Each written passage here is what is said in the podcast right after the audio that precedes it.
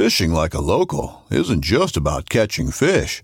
It's about connecting with the environment and the people who call it home. It's about hearing the stories and traditions that have been passed down for generations and sharing unforgettable moments with the people you meet along the way. Fishing like a local is having an experience that stays with you forever. And with Fishing Booker, you can experience it too, no matter where you are. Discover your next adventure on Fishing Booker.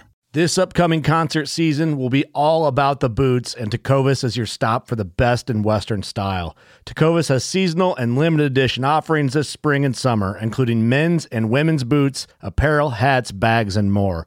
All Tecovas boots are made by hand in a time honored tradition with timeless styles that are always on trend. And Tecovas has first wear comfort with little to no break in period. It's hard to find this level of comfort paired with this level of style. Stop by your local Tecovas store, have a complimentary drink or two, that's WCB style, and shop new styles. The smell of fresh leather and friendly staff are at your service. Many stores even have leather custom branding to make your boots truly personalized. And with regular live music and events, there's no in store experience like it. If you can't make it into a store, just visit tecovas.com. That's T E C O V A S.com. They offer free shipping on all boots, as well as free returns and exchanges, and ship right to your door. Go to tecovas.com and find your new favorite pair of boots today. Welcome to DSC's Campfires with Larry Weishuhn, the unique blend of hunting, conservation, and the outdoor lifestyle, delivered in an entertaining, informative fashion that only a veteran outdoorsman can do. DSC's Campfires is brought to you by DSC Conservation, Education, and Hunter Advocacy. Hornady Accurate, Deadly, Dependable. Trijicon, Brilliant Aiming Solutions. Taurus Makers of the Raging Hunter Handgun. Burnham Brothers Game Calls. Double Nickel Taxidermy. Now here's your host, Larry Weishuhn. Welcome to the DSC Campfire. This is another great opportunity to spend time with some of the most fantastic people in the world that I get to spend time with, either in person or sometimes over a phone or some other mechanical type of different uh, conveyance, if you will. But this today, we are very just I'm thrilled to have this gentleman on. His name is Mike Arnold, and Mike recently wrote a book called "Bringing Back the Lions." Before we started the uh, the program this morning, we were talking a little bit about some of the places, and I found out that Mike is originally from Texas and from Abilene, Texas, where I spent quite a bit of time years ago as a wildlife biologist with the Texas Parks and Wildlife Department. Mike, welcome to the campfire. I am so thrilled to have you here. I've had a chance to spend a little time with your book, Bringing Back the Lions, and I want to get to that in a little bit, but I want to know a little bit about your background since we mentioned you're from Abilene area of Texas. What, how did all this get started? Larry, thank you so much for having me on the show. This is this is a wonderful opportunity. Well, how it got started was my dad. Uh, Daddy was um, a hunter. He was a hunter all his life. Uh, he wasn't from Texas. He was one of those Yankees. He was from Mason City, Iowa, but he had moved to Texas and he had married my mom, and she was from Memphis, Tennessee. So she hunted a little bit, uh, but it was really mostly my dad. He was a shooter and a hunter. Um, I took my, I mean, we, we wandered around. I was mentioning to you, we had thousands of acres oh behind our house and uh, we wandered around and hunted and fished and daddy taught us how to be safe with firearms. And I actually took my first whitetail deer near San Saba uh, as I was five years old. All right. Uh, it was a doe and I shot off a daddy's shoulder crawling a little bitty 243 is probably why poor daddy was deaf in that right ear, I think, because he let me shoot off his shoulder all the time. So that's how it started. My dad, my dad got my brother and I both into hunting and shooting, and I never looked back. I just love it. I think that's the way several of us got started, and I wish more people could get started that way in these days where we are. But uh, tell me a little bit about you now live in Georgia, and you're involved in the past, at least, been involved with quite a bit of research with genetics. Is that what I understand?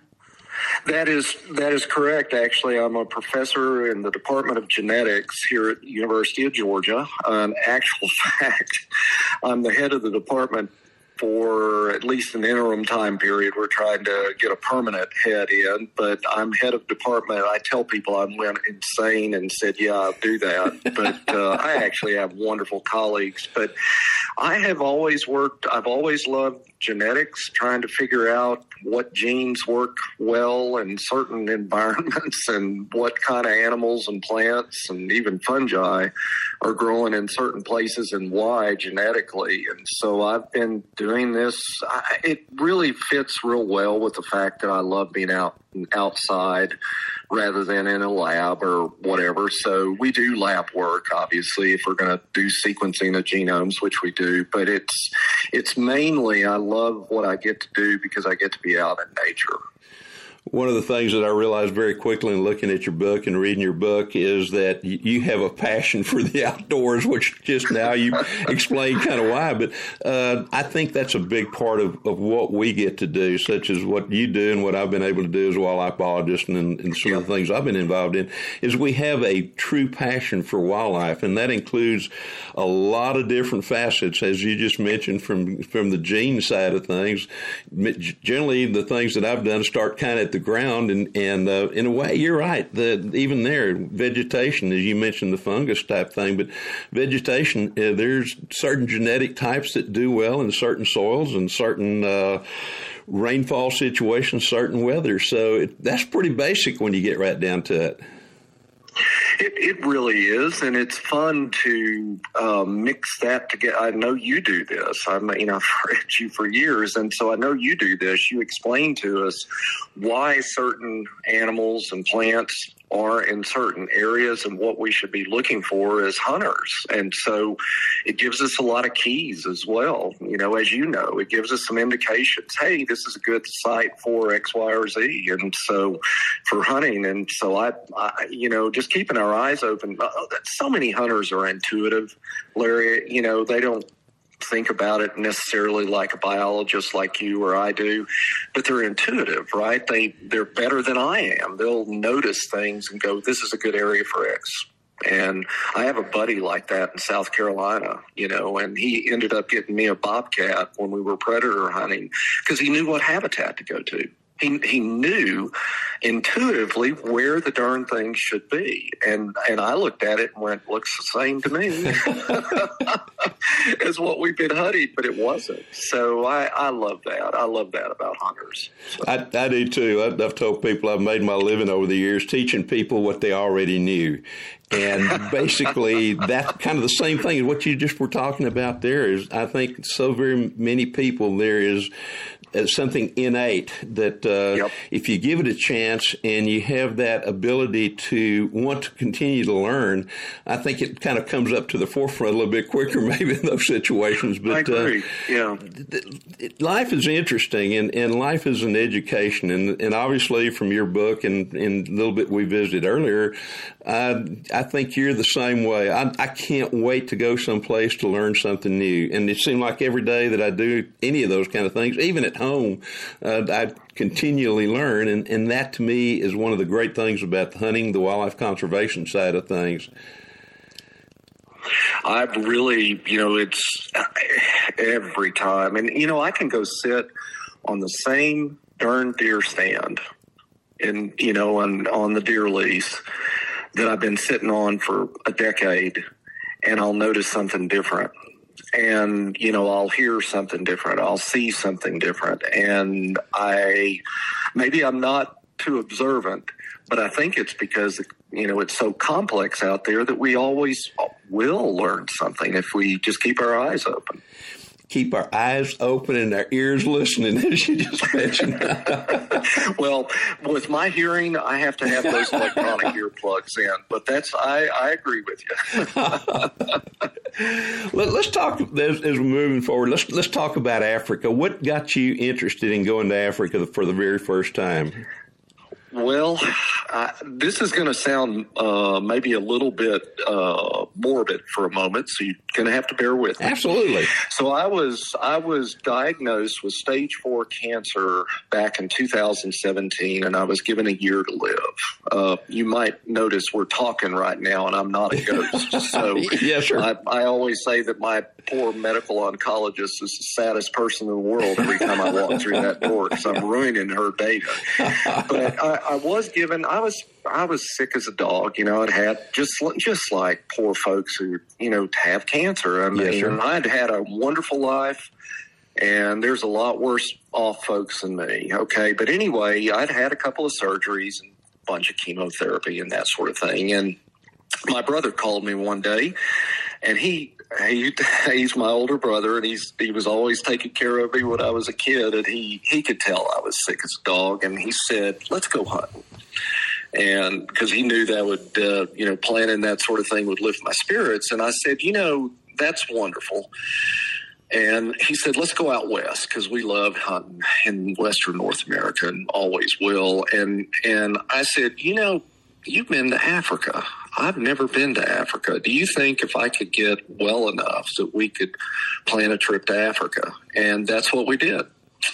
And we got over there in 18. I got healthy enough or strong enough where I could sort of make it up hills and that sort of thing by then. I, my poor PH felt like he was going to have to carry me up some of those hills, I think, at, uh, at where we were hunting for some of the mountain species, but he didn't, he didn't end up having to do that. But that's how I got there. And then I've been back and back and back and back, but it's, it's been relatively recent. 2018 was the first time I went. So now I've gone every year since then and multiple times, but uh, for the book. But that's that's how I got started, and even wrote an article about it. And I said, look, I, I know that the doctors and God are the ones that really healed me. But the hunting really lifted my spirits. Really getting out into nature and out in the outdoors. So, so anyway, that's that's what happened uh, to get me to Africa. So, well, it, it, got you there, and apparently it's keeping you wanting to go back as well too, which is absolutely fantastic. That trip yeah. over, we were talking before we started this a little bit. That trip seems to get longer and longer every time I go, and and uh, that, that, that, sometimes it's thirteen hours or seventeen hours, but a lot of times they're twenty hours, whatever it is. But a lot of times it seems like twice that long. But uh, I understand you're going back, and I want to come back to that here in just a little bit. But let's talk about the book. You, you mentioned it, and it's called the title of it is Bringing Back the Lions, an international hunters, local tribesmen, and the miraculous rescue of a doomed ecosystem in Mozambique. And um, tell me a little bit about what caused you to write that book, and then let's talk a little bit about some of the things you talk about inside of it as well, too. Okay. Well, uh, the the start of thinking about it, you know, about the book started in 20 20-ish, I guess, which is not a, a good year for any of us right now to think back on.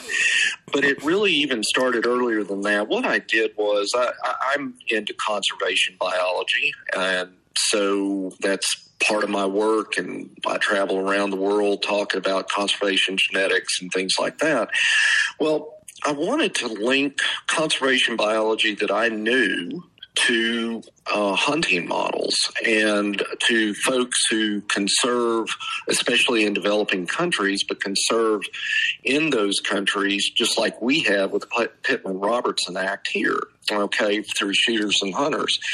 So, what I wanted to do was to do to do that. I chose to speak to a set of shareholders, if you will, uh, that are in Mozambique. Mark Haldane, who people know pretty well. I mean, he's he's sort of a legend in our field. He's an outfitter in Coutada 11, which is what the book is based around.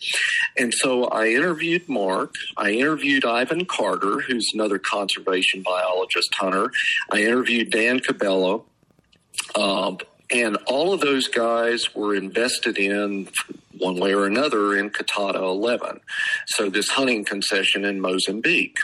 And I also interviewed Jamy Traut because I went over there in 2020, actually, when Namibia was open and it was basically the only country open, and I hunted leopard with him and, and some other species. So I interviewed him about conservation and COVID and that sort of thing. So I put out a series of articles, and then I asked Mark Haldane if he thought it would be possible for me to visit for well months and write a book about what they did. And initially he was resistant to it because he thought it would be too much of a focus on him which tells you a lot about the man. Yes sir. That he's humble. But i said no no i, I, I it will talk about you. Obviously it has to. But it uh, i wanted to get into the nitty gritty of the local folks who are there the Santa villagers and also just just to interview the heck out of folks and look at schools and look at clinics and you know and just learn about the place. So that's how it got started. Then we went over twice for extended periods. I say we my wife and i went over for extended periods last year. And uh, we went the first time in may uh, and then turned around and came back in July and ju- just spent weeks and weeks there and and looking around and trying to understand the place and figure out what was going on and that's that's how how it came about. Mark Haldane, we've we've been supporters of his through his the great efforts mm-hmm. that he mm-hmm. does. He to me is the the perfect example of what everybody ought to be doing in Africa, as far as I'm concerned. But we have supported him in every way that we could through the DSC Foundation, where I serve on a, as a, a member of the board of directors, and of course some of our chapters, such as the one in Lubbock, have provided monies for him as well too. And unfortunately, conservation costs, and so organizations such as uh, DSC and SCI and, and, others do an absolutely fantastic job in helping. And all that comes about because it's because hunters care when you get right down to it, as far as I'm concerned. Uh, some of the things that Mark Haldane has done, let's, let's get into that a little bit. He, he does a fantastic job as far as the, the local people and as far as poaching and things like that. And then I want to go go back from, from there. Let's let's talk about actually bringing back the lions. But what are some of the things that Mark has been doing over there that really has been working for him to bring that Coutada 11 to where it is, probably the finest place in all of Africa?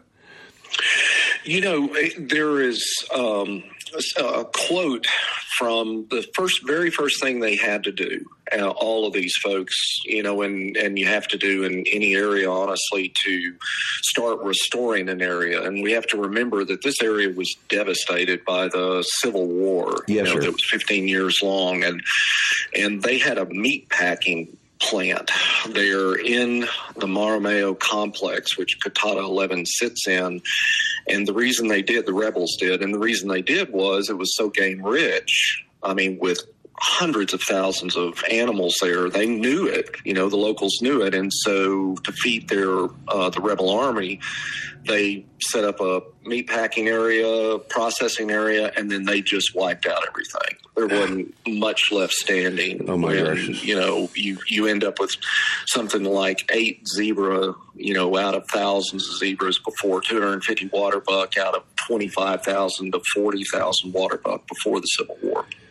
So, given that there weren't any animals there, Mozambique has the highest, one of the highest malnutrition rates, especially in, in little ones, in, yes. in children. 46%, I guess, is what NIH says. Oh. So that, that's still there. Okay, that's there today. So when Mark went in, Mark and his his colleagues went in, that would have been there. Malnourishment was a reality amongst the, the few folks who were who were still there. Uh, kwashiorkor, you know, that swollen belly and the little ones that yes, you yes. see on you know in films and in photographs. That would have been there. The first order of business was to start getting protein to the people.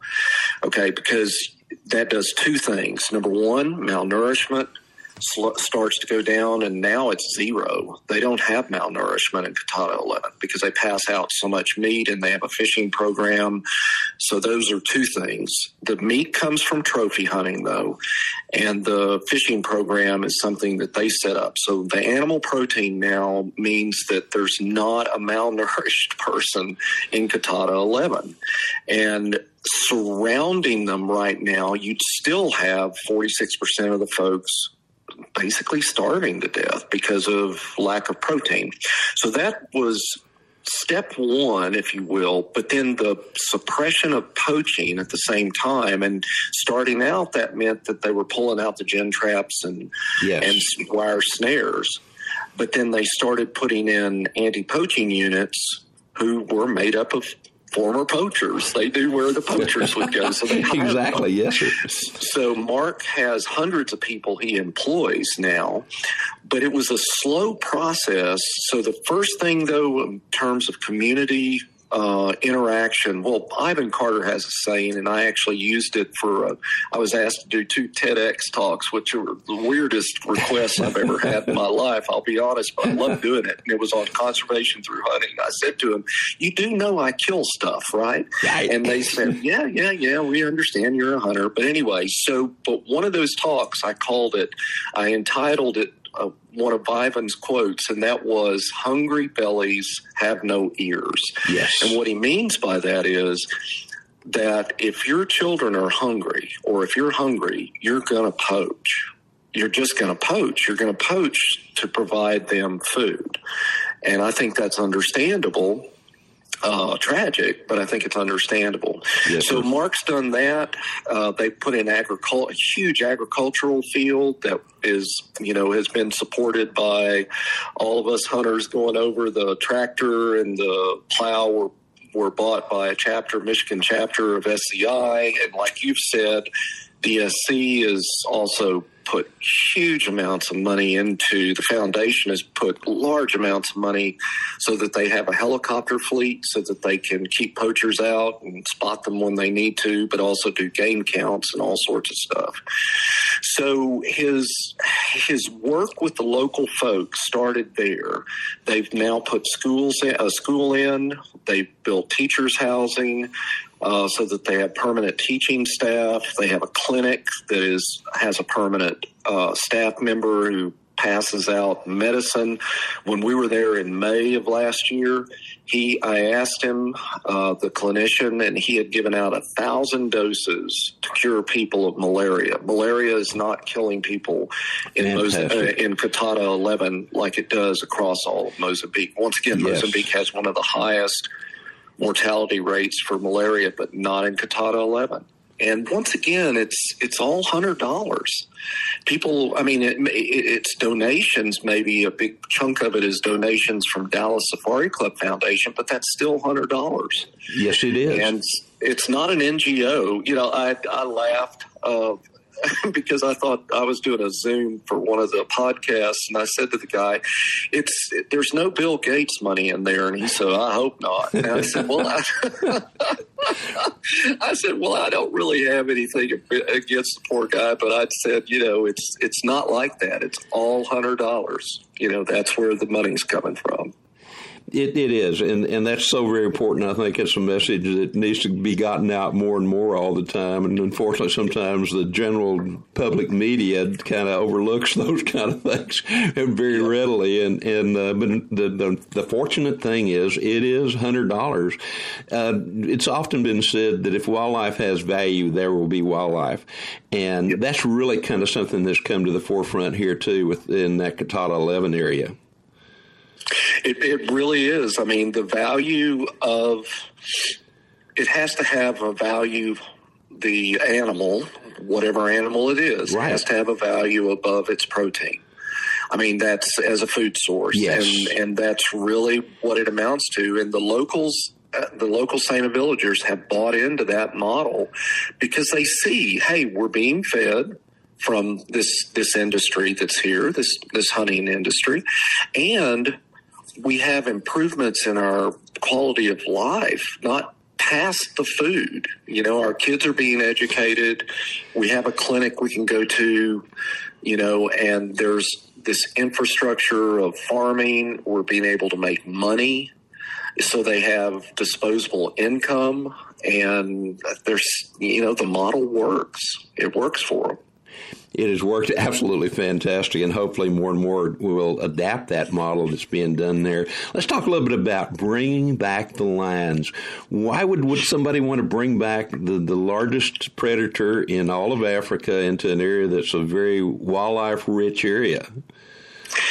Well, and and some have, uh, including myself, have doubted Mark's sanity and uh, his his partner's sanity. We give him an awful hard time because I said to him, we are sitting around the campfire one night, and I said, you know, you just reported that a sable bull worth and it's worth a lot of money to a hunter. Yes, sir. Just got nailed by a lion. He said, "Yeah." I said, um, you know, the lion probably found him to be tasty, but that's not real good for your economics. And he said, look, Mike, it's the cost of restoring an ecosystem. So yes. why did they bring him back? Well, because Mark has a passion. Carlos Faria, his partner, who's not a hunter, by the way, or oh, a really? either one. Yeah, he's, he's, you know, he, I asked Carlos Carlos is actually the one that bought the, or he's from Port, uh, he's from Mozambique. He's the one who actually bought Coutada 11, uh, you know, or purchased the lease from the government. Even before it was before the peace accord had been signed, and his friends thought he was nuts, but he knew he, he's in, he's in. Um, recreational and like hotels and all sorts of kinds of businesses. And he knew that this was the, when he talked to hunters, that this had been the gem of hunting. Yes. Uh, Coutada 11 in Mozambique, you know, back in the 50s, 60s, that, that time, that, but that time period before the Civil War.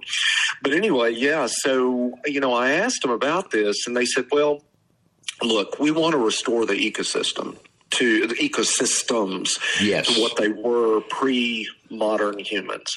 Now, my big question, I'll be honest, was why in the world would the Saint of Villagers be okay with this? Because Mark didn't just drop, they didn't just drop these lions in without talking about, talking to people.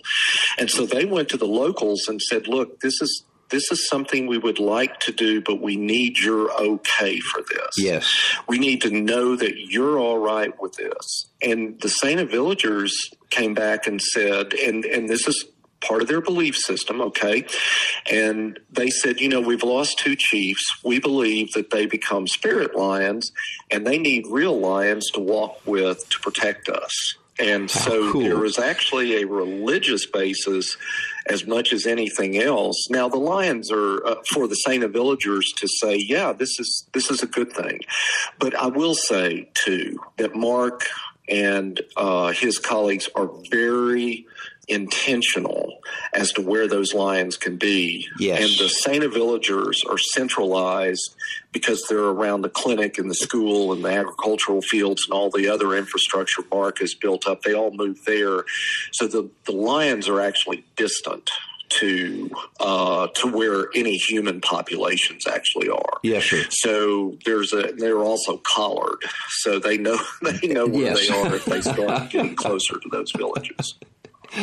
One of the things that I know that the Cabela family has been very instrumental in, in helping with this, and I've had the pleasure of knowing Miss Mary and, and also Dan and, and, a bunch of their people over the years as well too. And and to me, the, it was such a great thing for them to do to be one of the primary backers behind this. Where where did those lines come from, and how far did they move those lines? Because I can't remember at the moment. No, no, that's fine. They came from six different sites. I guess it was six, six separate sites. They wanted to do, you know, once again, as a geneticist, I get this. They wanted them to be as variable as they yes. could. They all came from South Africa.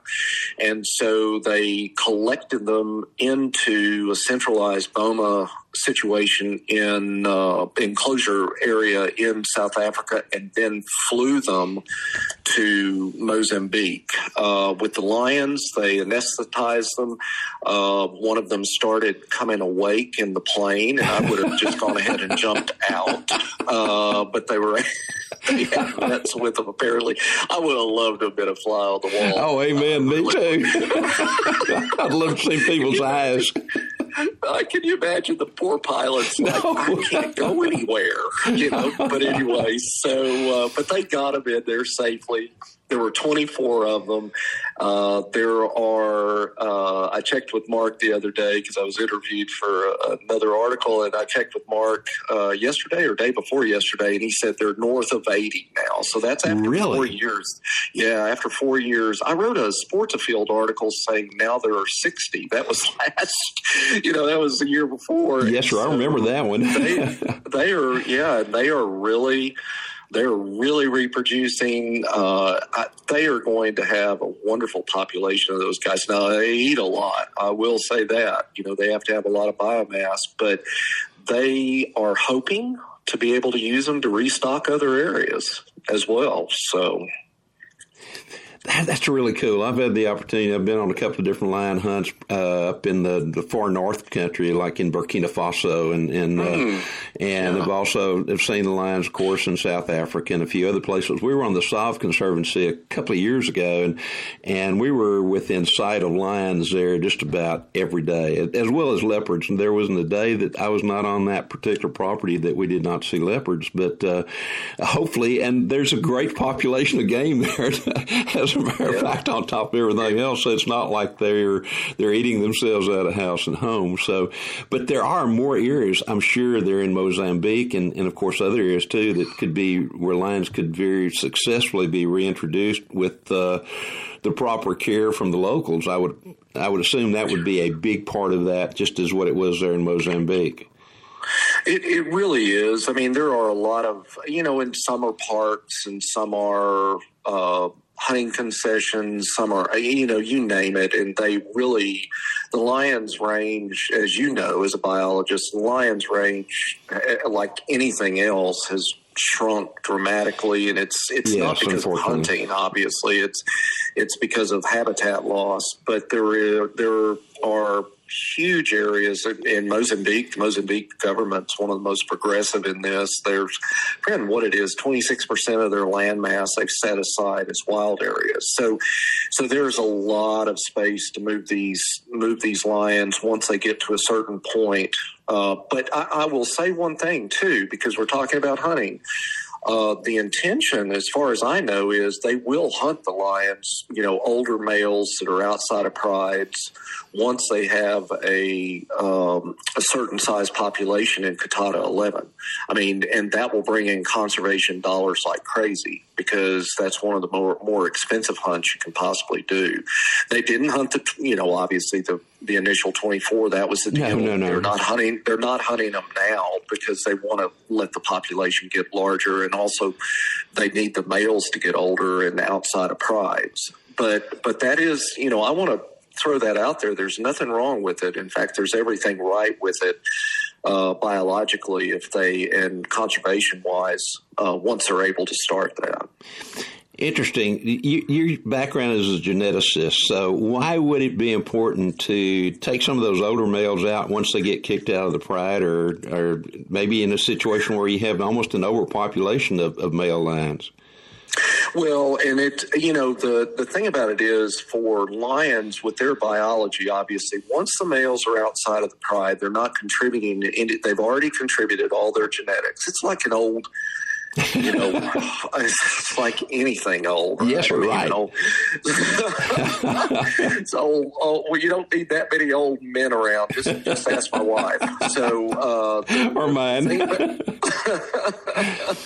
but the thing about it is, what that will do, and, and one of the other guys who I wrote a chapter in there, the wildlife veterinarian, João Almeida, he's not a hunter, never has hunted, never will hunt doesn't have any desire to, but he said, I hope that people will visit Mozambique and shoot old male lions who are not in, you know, hunt old male lions who are not in prides for the $150,000 they charge. He said that conservation, those conservation dollars go straight back into the local uh, communities and straight back into lion conservation and other things in, into conservation. So removing them does nothing in terms of like reproduction or anything else because they're not reproducing right. anymore. So you're either going to let them lay down and die, and there's $150,000 that could have gone into conservation. And also, it's the joy of hunting. I look, you know, I know folks don't get it, but hunters love to hunt. And so there's, you know, some people don't want to hunt lions. I personally, I don't have a great desire to do it. I love hunting cats, but I like them to be a little bit smaller so that maybe they wouldn't eat me if I mess up. And uh, so, you know, uh, seriously though, there's no impact. That's what João Almeida pointed out. He said there's no impact. We know this as biologists. It's not going to impact negatively the lion populations if we remove an old male or if he dies, you know, one way or the other. So. Well, as you mentioned too, there's huge amount of dollars that can be pumped back into the uh, the, the, the, local economy, if you will, or the, the, the, the, movement maybe of lions to a new area as well, exactly. where they have yep. been exported in the past. So that hunting plays such an important role of it. Unfortunately, we have uh, some people in our government that don't quite understand the, the fact that we need to be able to import those lines back here to make conservation work and pay for so many different other things. As, as a wildlife biologist, too, one of the things that I've done over the years is I've worked with a lot of different properties where where there was not a whole lot of management going on to begin with. And once we started a good wildlife management program, maybe say for whitetail deer or mule or elk or bighorn sheep or whatever, it's that the habitat is what benefited more than anything else. And as a result of that, you had a lot more variation in species of plants. And as a result of that, you had a greater population of different species, everything from the bugs on up kind of thing. And, and I'm sure the same thing is going on there in, in Africa as well too. They're in, in the Coutada 11 and several other places where they're doing some really good work as far as wildlife habitat and wildlife management is concerned. Well, it, the, that was the amazing thing to me is, and you would have you would have seen this in the book. So one of the things, uh, Mark Haldane, it loves bird watching. Yes, that's where I was going with this. bird watching, and I do too. I actually do. I, I love. You know, I got into that. We lived in Australia for six years, and and boy, they have some beautiful parrots and stuff. And I got really got into bird watching. And so when I was over there, you know, I was talking to Mark, and I said, "What else do you do? You know, in terms right. of bringing people in here?" He said, "Oh, we we bring in bird watching groups after the hunting season's over." I said, "You have got to be kidding me!" I said, "The I said most of the birders I know are not not really into hunting very much." And he said, "Oh no," he said, "We do get a few anti hunters, but he said." because of the conservation here, we have, I think they have over 300 species of oh birds, and and some are really actually only found there. And the reason they're there because mm-hmm. of the mm-hmm. anti-poaching, conservation, restoration that they've done, and the the these these songbirds and every other kind of bird you know that you can imagine are there they've moved in because the habitats are there. And it once again, I hate to harp on it, but it's all hundred dollars. It's not the bird watchers, although they bring some money in. But they are just thrilled to be able to be there. Uh, I've been, you know, I wrote once again. I wrote a chapter on the birds for the yes, book, sir. and as you will see, and and it's mostly about birds we don't eat, you know, kind of thing. and uh, so it's uh, it, it's an amazing place. The butterflies, the yes, you know, the lizards, the frogs, everything that's there is just it is breathtaking to see the place. It is. It's amazing how wildlife management and paid for by hunters, as you mentioned, does that. But years ago, when I was a wildlife biologist in the southern part of the state of Texas, I set up management programs on uh, private properties pretty much all over the southern half of Texas. And one of the things that we did is we had some of the really nice hunting camp facilities that were being utilized pretty much only maybe a week or two during the summertime when somebody came in to fish or then during the hunting season. And as a means to try to uh, in, at, least pay for the electricity, we started bringing in bird watching groups. And it worked out absolutely fantastic because it gave us then the opportunity to express to them why these birds are here. And it's just what you mentioned. It's because the, the fact that the landowner was receiving money for the deer hunting and the, the bird hunting that uh, really improve the habitat. And it, it turned a few people around. And, and I think the more we can do those kind of things, whether it's in Africa or here in the States or, you know, anywhere where there's a good management program going on, it's a really good way to promote hunting and, and have people have a little bit better understanding why hunting is so very important to the habitat and to the overall scheme of wildlife in a, any kind of particular type of habitat. But uh, the, the lions are, are, to me, I've listened to them roar. There is there is something that oh my gosh, I can remember in several hunting camps, particularly there in the Save land, there at, in bed at night, those lions would be roaring off in the distance, and and sometimes they were coming really close to camp. There's something about that lion that's very primal kind of thing. I, I, I don't really have the right proper terms to describe it, but there's something special about them, isn't it? Boy, there really is. And, you know, I, I just, they're the apex predator. They know they're the yes. predator. I mean, they're eating the other predators, you know, so they, you know, they even do that. So it is, it is true. They are, it's just a magnificence.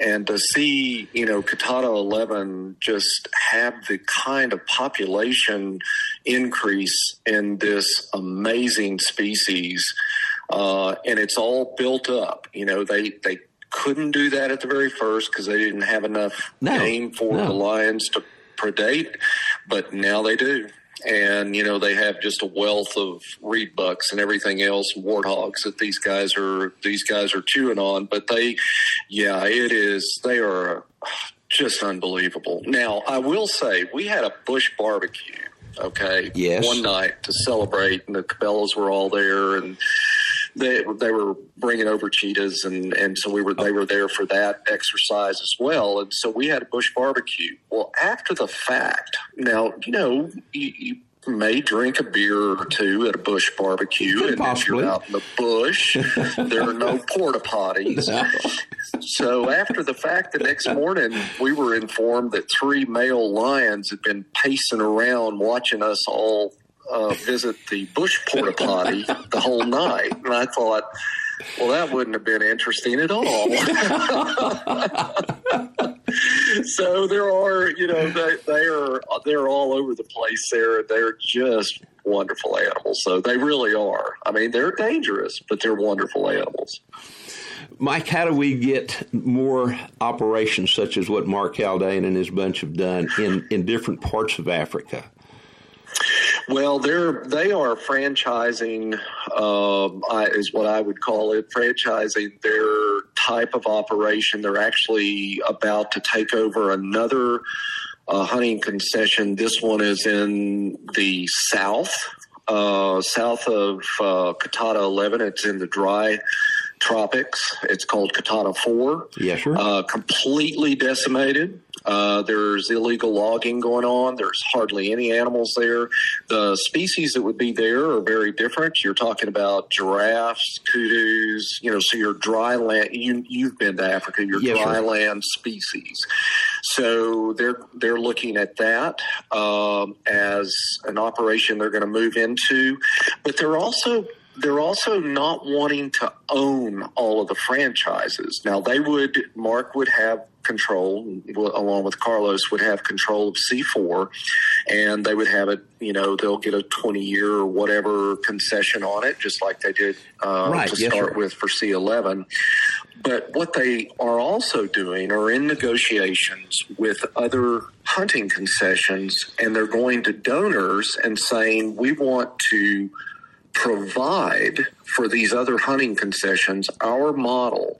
We want to be able to have the helicopters, have the community outreach, have whatever it is, you know, the schools, the clinics. And so what they're really trying to do now is to spread this. Now, that, that's still in Mozambique, but to spread this even to other countries where it would make sense.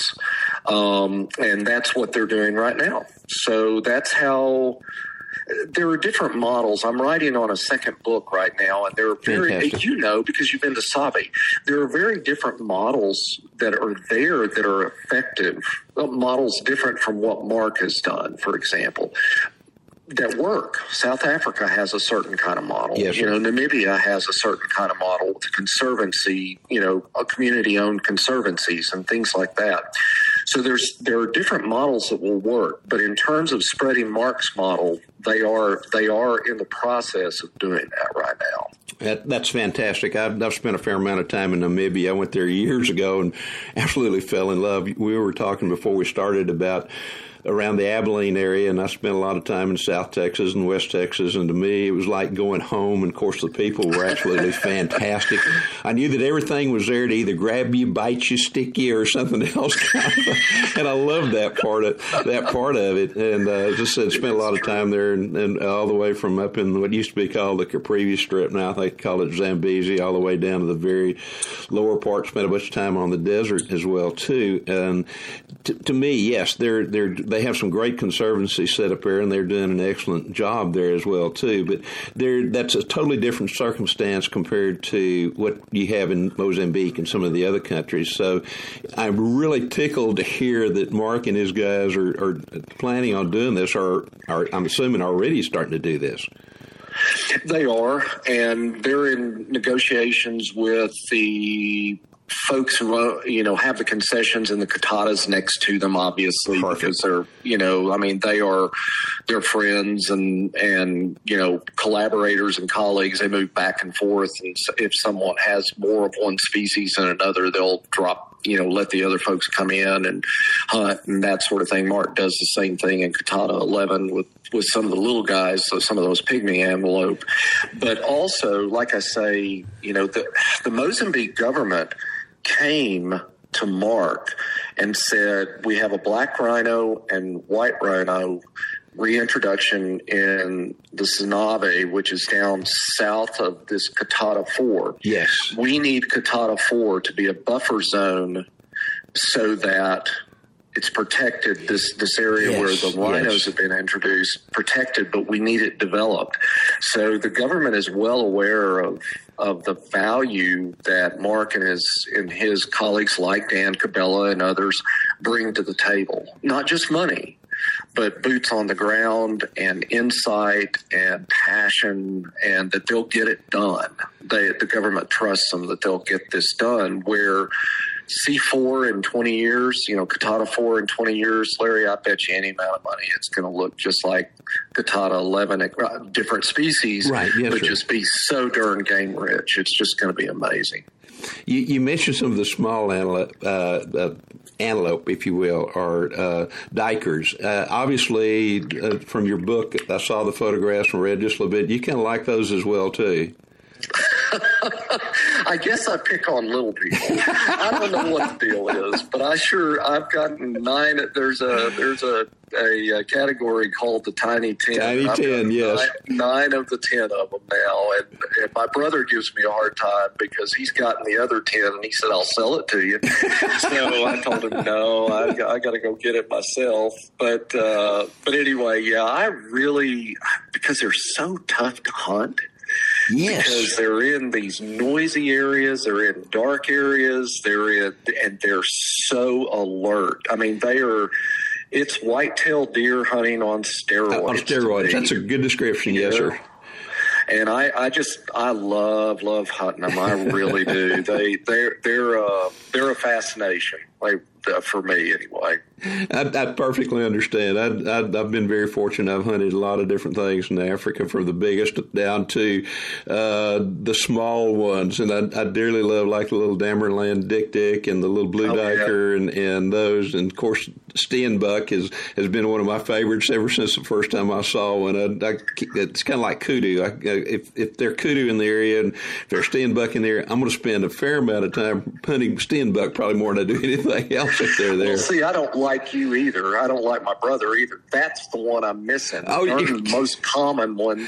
Don't laugh at me. No, I am not. You know, I had an opportunity to shoot one, and I didn't. I thought, nah, I'll do that later. it's the one I'm missing. It's driving me crazy. I, I, thought you were going to tell me one of the really, really weird ones that you don't hardly ever see, and that, that never would have dreamed of being the the Steenbok. That is one of my favorite things to hunt over there. And uh, I, I, I, right now, I don't really have any plans of going back, but it, there, there are two things I would go back for. One is to just be there to hunt Cape Buffalo or be around somebody hunting Cape Buffalo, or to go back and hunt a Steenbok. I understand. They, they really are fun. Mike, you're getting ready to go back to Africa, and I just want you to mention that because once you get back, I'd like to have you back on and let's talk about what that trip was all about. But uh, I know you're headed that way, and just in the next few days. Yeah, a week from uh, actually a week from tomorrow, I head to Maputo uh, in Mozambique. I don't get to hunt on this trip, darn it, but this I was invited to come across uh, to the SCI uh, AWCF, so it's a forum, a right. conservation forum where they bring in government officials from all, oh, lots of different countries. I don't have a list yet. They haven't sent me an organizational list yet, but all across South Africa, especially. And they're getting together and they discuss the whole idea that SCI set that this is their 20th year, actually, uh, 20th meeting. So they set this forum, these forums up so that they can interact with the governments and try to understand how to help hunting and promote hunting in Africa as well as around the world.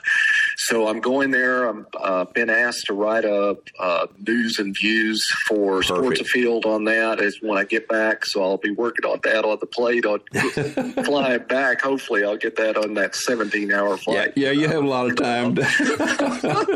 but that's what what we're going to be doing. It's a week long forum, and I'm really looking forward to it. Mark Haldane is speaking, a number of different outfitters are speaking, and then obviously uh, African government officials are going to be speaking as well. So I'm really looking forward to interacting with folks and just learning. You know, Larry, you were talking about learning. I mean, learning, what are the concerns? You know, what are they? Yes. Because the governments there are being pushed around, or at least uh, our government here and in Europe and various places are trying to push them around, trying to make them stop hunting, you know, stop trophy hunting in some cases and that sort of thing. And they're, these government officials are having to have a lot of courage to say, no, no, this is, this is our resource and we're managing that resource incredibly well and we should be rewarded for it, not punished. So, so I'm anyway. I'm probably preaching to the choir a little bit, but anyway, that's that's what I'm looking forward to. I, I think it's so great. One of my favorite little uh, photographs that floats around on Facebook, and I don't spend a lot of time there at all, but shows a, a group of Africans sitting around a campfire, and they're saying, "Now, what I think we ought to do with whitetail deer in North America is." and to me, that is so apropos in so many different ways because we here we have all these folks who know better, yet have never been there, have no concept about what's going on, making policies yeah. sometime, and and that to me is one of the very important reasons that we have like DSC and SCI and other organizations as well too. That yep. that uh, we got to kind of be the watchdog on some of these, and then we got to try to figure out how do we educate these people so they have a little bit better understanding about the real world, particularly what's going on over in Africa. Because to me, what happens in Africa now is something that we'll have to face here in North America in the future in the way things are going. So uh, if we can change people's minds at least a little bit to be a little bit more open minded at times and let uh, true science prevail as opposed to hysterics, if you will. Uh, it's going to make a lot of difference in the future, and not so much just for us as hunters and outdoor people, but more importantly, I think for the wildlife that's there and the and the habitat that's there. Absolutely, I agree. I couldn't agree with you more. We really, and I really think of the demographics of some, one of my friends was asking me, "What do you think about folks within North America? Are they anti-hunters mostly?" And I said, no. I, I, I said, I'm a professor, so I'm going to think of it in terms of a graph. So I said, on the left hand, I'm not trying to be political here, Larry. No, no, I understand. Left hand side of that bell shaped curve, you're going to have a, you know, you're going to have a proportion that are anti hunters. On the right hand side, you have passionate hunters like you and me. Yes. And we're always going to be that. In the center, and most of the folks are going to be like my wife, who is a non hunter but she's not an anti-hunter. She loves going out on safaris. She loves taking photographs. She loves doing videos, uh, videography. She loves being in the field, but she doesn't have any desire to hunt. And I said, those, if we can change the minds, that's the reason I wrote this book, is to reach non hunters and hunters with the message that you and I already know, which is hunting conserves and hunting improves people's lives uh, in terms of the local folks. And so if we can reach that main i think of it as the main number of or the majority of the folks in north america i think we can actually change minds and they'll go oh okay i see how this works. Well then hunting isn't you know uh, detrimental or negative or whatever. It's a uh, sport and it really actually has helped. So that's that's what I why I wrote that that book actually. I, am so glad that you did. I, I, do want to tell you that I think you pretty well described my wife with a few exceptions because she grew up in a hunting family. She doesn't hunt, but she loves venison. She loves you know everything associated with it and has a has a greater understanding of it. And then you mentioned the term conserved. Conserved means the wise use thereof, and it doesn't mean preservation or anything like that. Yes, we want to preserve the habitat, but we want to improve it, and we want to improve the wildlife populations where we can as well too. And, and that, of course, equates to a, a higher standard of living, if you will, or a higher quality of life as far as we humans are concerned. So, thank you so much for doing the book. I, I haven't had a chance to read the entirety of it yet. I've been on a traveling schedule that's ridiculous, but uh, uh, I'm looking forward to finishing the book and, and tell people how wh- where can they get your book and how can they get in touch with you should they wish to get in touch with you as well too. Absolutely. Well, it, the my email address is mike at mikearnoldoutdoors.com. Okay, and that's in the book. So yes. they can they can if they have a copy of the book, but it's mike at mikearnoldoutdoors.com and Mike Arnold outdoors.com is just they can go to the website but the book if they type in bringingbackthelions.com with no spaces. It'll take them to the page that uh, on my website that they can purchase a copy of the book, and we'll get it shipped out to them immediately. And um, so that's how bringingbackthelions.com. That's how they can get a hold of it absolutely fantastic book, even even if you're not a hunter. And, and if you're not a hunter, I would strongly suggest that you read this book because it'll give you a much better understanding about the real world, if you will. But Mike, I, I hate to cut this any any long. Well, we got to kind of. I got a trip I got to leave for here in just a little bit, unfortunately, and and I know you have got to get ready for uh, returning back to uh, or returning to Africa. So I just want to tell you how very proud and honored I am to, for you to have joined us around the camp campfire this morning. Oh, thank you so much, Larry. I'm I'm honored to be able to be here. Mike, thank you so very much. We'll get you back about the time. Give me a call when you get back, and let's sit down and let's talk about how that uh, gathering of, of minds went. I will definitely do that, Larry. Thank you. Well, you have a safe trip. Look forward to visiting with y'all, you later when you get back, and look forward to visiting with all of our, our listeners once uh, we return to the campfire next week. Thank y'all so very much for joining us. Thanks for joining us around the campfire. To leave a comment or suggestion for an upcoming episode, go to Instagram at Larry Weishuhn Outdoors. Please join me right here next week for another DSC's Campfire. DSC's Campfires with Larry Weishuhn has also been brought to you by the Crown Bar in LaGrange, Texas, H3 Whitetail Solutions, Remington, Texas Wildlife Association, TRHP Outdoors.